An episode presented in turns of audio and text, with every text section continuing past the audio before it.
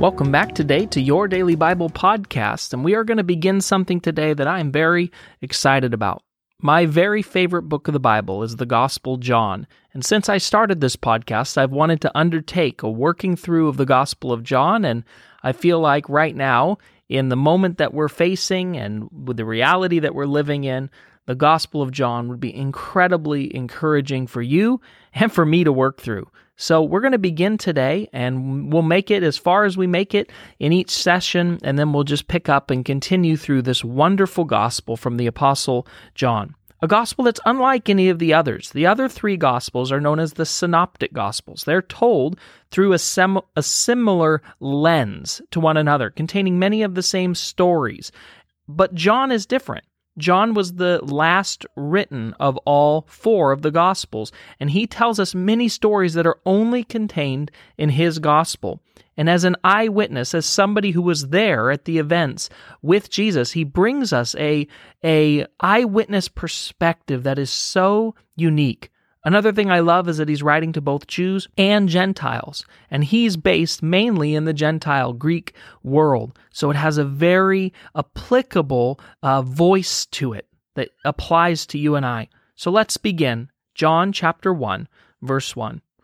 In the beginning, the Word already existed. The Word was with God, and the Word was God. He existed in the beginning with God. God created everything through him, and nothing was created except through him. The Word gave life to everything that was created, and his life brought light to everyone. The light shines in the darkness, and darkness can never extinguish it. God sent a man, John the Baptist, to tell about the light so that everyone might believe because of his testimony. John himself was not the light, he was simply a witness to tell about the light. The one who is the true light, who gives light to everyone, was coming into the world. He came into the very world he created, but the world did not recognize him.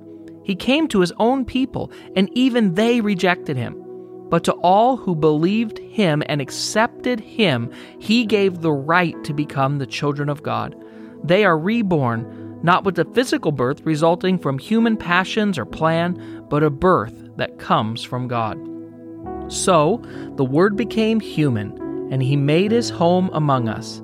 He was full of unfailing love and faithfulness, and we have seen His glory, the glory of the Father's one and only Son. Amen. This opening to the book of John is so packed with wonderful theological truth. It's rich. It tells us that Jesus existed before there was an existence, that Jesus is eternal, that Jesus is the Word, that Jesus has been around from the very beginning, that He is the one who created everything. It was through Him and by Him that everything that exists exists. John starts his gospel by declaring the divinity of Jesus Christ, that he is God. And then he tells us these wonderful truths that God, the one who made the world, became one of us and entered into his very own creation. But his creation rejected him, didn't recognize him, and cast him out and had him killed. And then to end this section, this wonderful passage, so the Word became flesh the Word, God, became human and he made his home, he made his dwelling, he pitched his tent among us.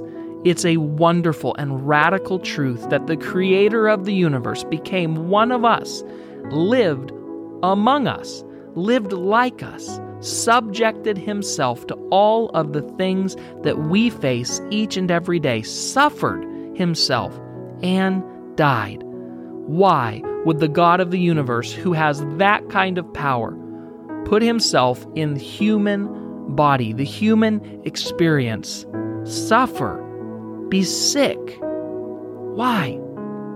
The why is because he loves you.